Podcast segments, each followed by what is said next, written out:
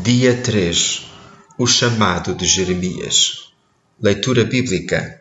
Jeremias 1, 1 a 19 Jeremias 2, 1 a 37 Jeremias 3, 1 a 5 Isaías 6, 4 a 7 e 1 de Pedro 1, 21 Jodi era uma daquelas pessoas afortunadas que sabia exatamente o que queria ser quando crescesse.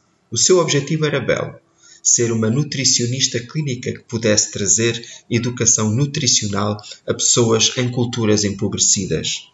Já conheceu alguém assim? Amo e admiro essas pessoas, mas definitivamente não sou uma delas. Além do amor de passar tempo ao ar livre, nunca tive uma visão clara da minha vida e fiquei um pouco paralisado durante toda a faculdade, sem saber que caminho de carreira escolher ou direção a tomar. O mundo tinha possibilidades aparentemente infinitas, mas isto só me paralisou no processo de tomada de decisão.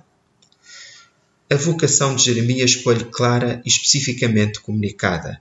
As Escrituras dizem-nos que, muito antes de ele nascer, Deus tensionava usá-lo como seu instrumento profético. Antes de te ter dado a vida, eu já te conhecia, diz o Senhor.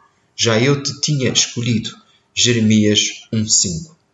Com ordens para avisar o povo de Judá contra a apostasia, Jeremias recebeu instruções para a sua vocação muito cedo na vida, um propósito claro com palavras detalhadas do Senhor para a salvação e o florescimento de um povo específico.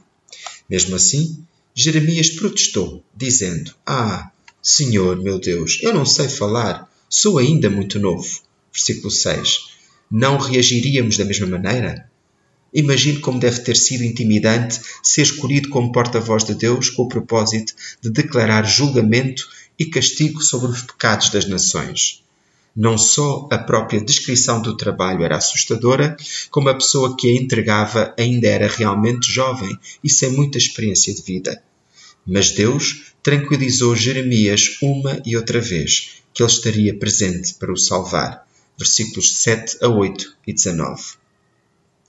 Por mais reconfortante que tenha sido a tranquilidade de Deus, a chamada para ser seu profeta não foi de modo algum um trabalho fácil para Jeremias.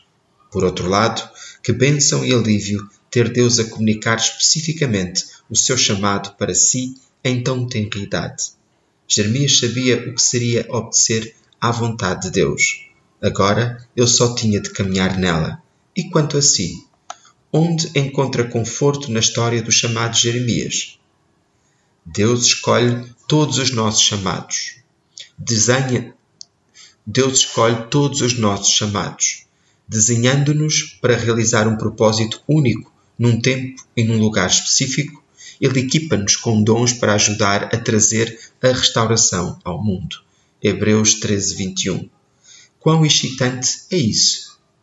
Mesmo quando trememos um pouco nos nossos sapatos, como Jeremias fez, podemos estar certos de que aquele que chama está conosco.